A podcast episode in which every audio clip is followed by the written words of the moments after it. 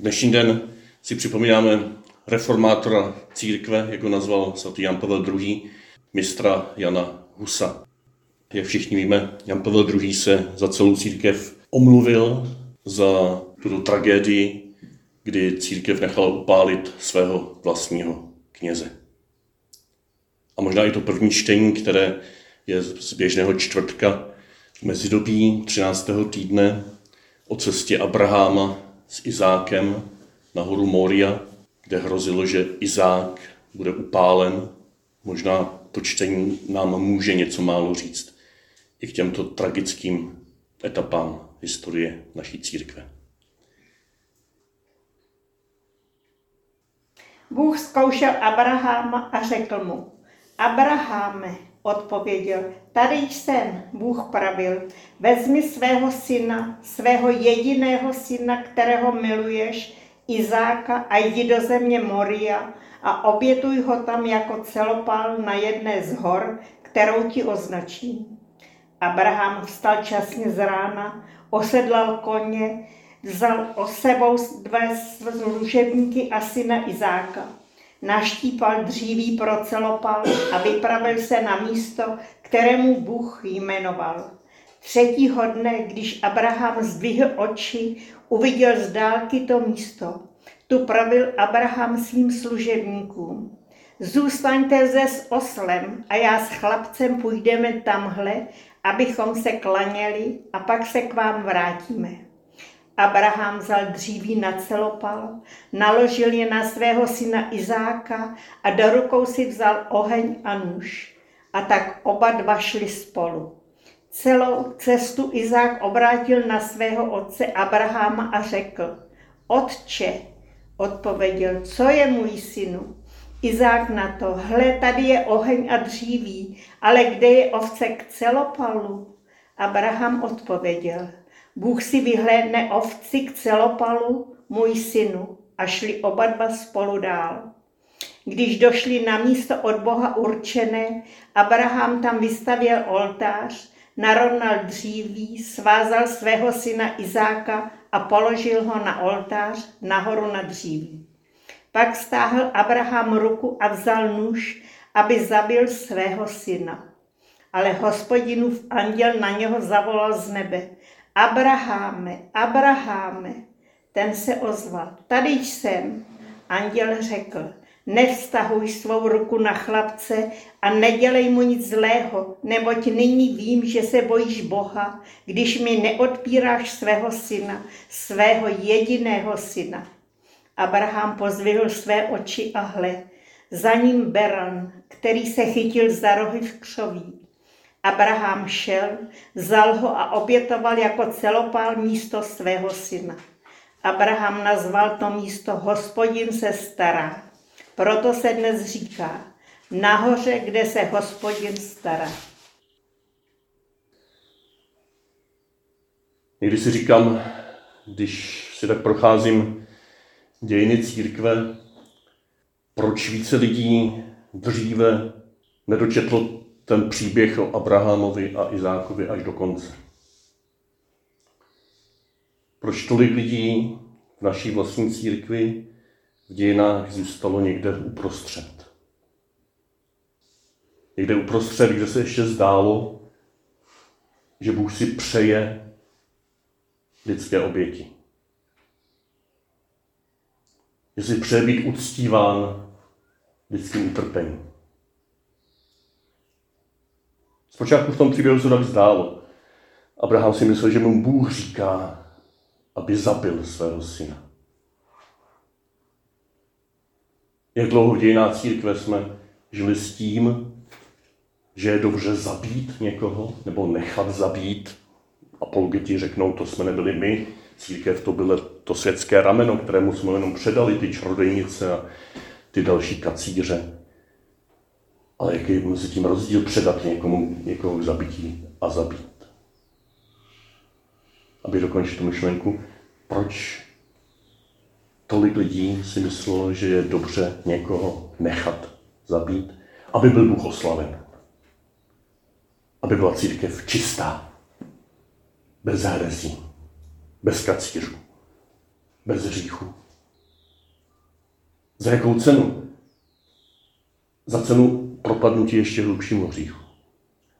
Ještě hlubšímu hříchu sebespokojenosti systému, který se utvrzoval sám v sobě, že je ten svatý, ten posvátný, ten nedoknutelný.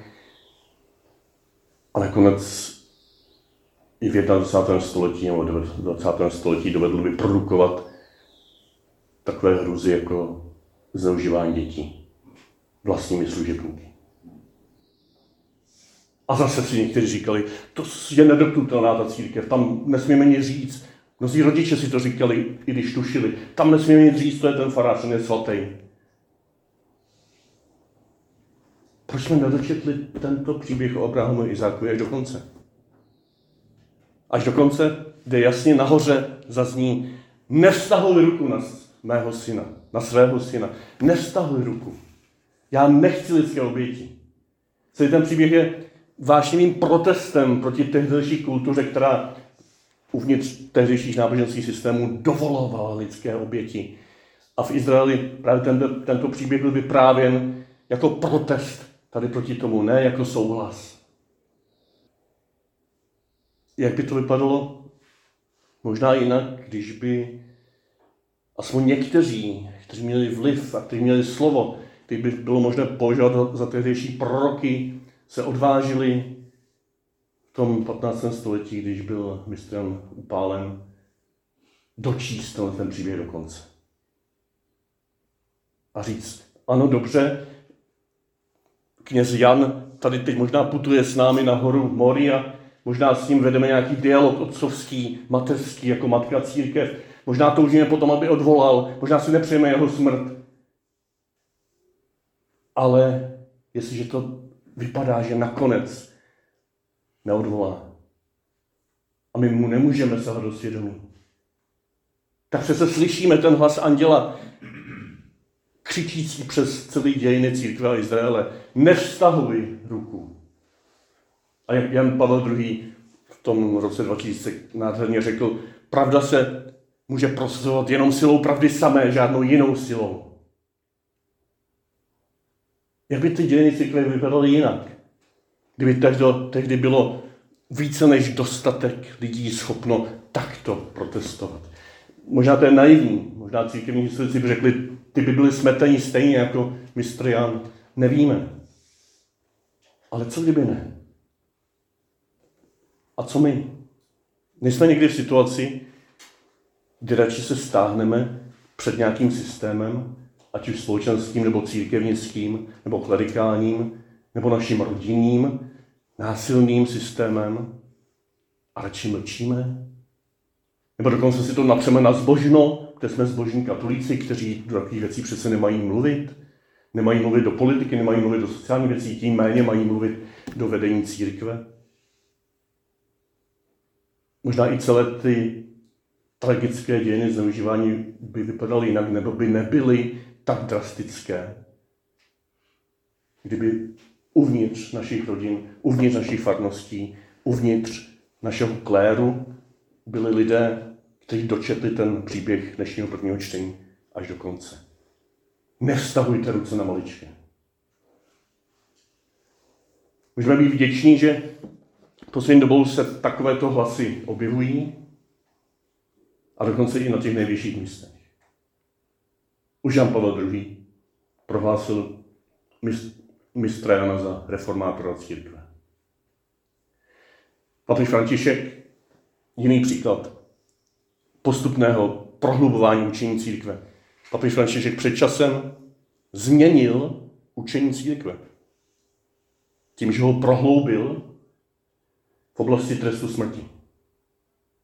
A najednou katechismus nějak vyšel, ještě si pamatuju za jakou velkou slávu, ten modrý katechismus velký, a dneska je v nějakém paragrafu jiný. Tehdy říkal, že je připuštěn trest smrti za jakých, nějakých velmi přísných podmínek. Dneska už říká, v žádném případě není z katolického hlediska přípustné smrti, protože lidská důstojnost je nedotknutelná. A za druhé jsou dneska už takové prostředky, že společnost se může bránit jinými způsoby proti destrukci ze strany zločinců než jejich smrti. Je to katastrofa, že se učení církve takto na první pohled mění? A nebo je to radost toho, že jsme konečně dočetli ten příběh Evangelia až do konce, nebo aspoň dostatečně daleko, že jsme dostatečně pochopili jeho hloubku a dovyslovili důsledky té hloubky a řekli smrt ne. A tak se vlastně k té otázce, co my v dnešní situaci, v dnešních rodinách, v dnešní církvi. Co my budeme dělat v nějaké situaci, kdy tváří v tvář nějakému plíživému, destruktivnímu postoji vůči někomu v církvi nebo ve společnosti, který bude dlouhodobě považován za normální, máme postat a říct, takhle ne. A každý si může tam možná dosadit nějaké vlastní situace, o kterých už víme, když jsme z baběle stáhli krovky a neřekli nic radši. A nebo zbožně. A nebo ve zmatku. Nebo v nějakém nedostatku času, že jsme neměli s kým se poradit. Ale dnešní první čtení je pro mě ohromnou výzvou, abychom nezůstávali na půlce cesty. A taky velikou nadějí, že i uvnitř naší církve jedné, svaté, apoštolské, katolické, zároveň složené z hříšníků, zároveň podléhající i strukturálním hříchům, které se replikují a které se zdá, že se sami sebe chrání. Je to obrovská radost, že uvnitř této církve mohou být lidé a skupiny a víc a víc slyšené, které přispívají k tomu, že, že se Evangelia se prohlubuje a dovyslovuje do konce. Já jsem přišel, aby měli život a měl ho v plnosti, říká Ježíš. Nechme to dovyslovit do konce. Učí každému člověku, muži, ženě, jakékoliv orientace, jakéhokoliv postavení, jakéhokoliv stavu životního. Učí každému zvířeti, učí každému kameni, učí celému stvoření, které nám bylo dáno jako zahrada k životu. Životu pro všechny, propojeného jeden s druhým a neschopného nalézt štěstí bez štěstí těch druhých.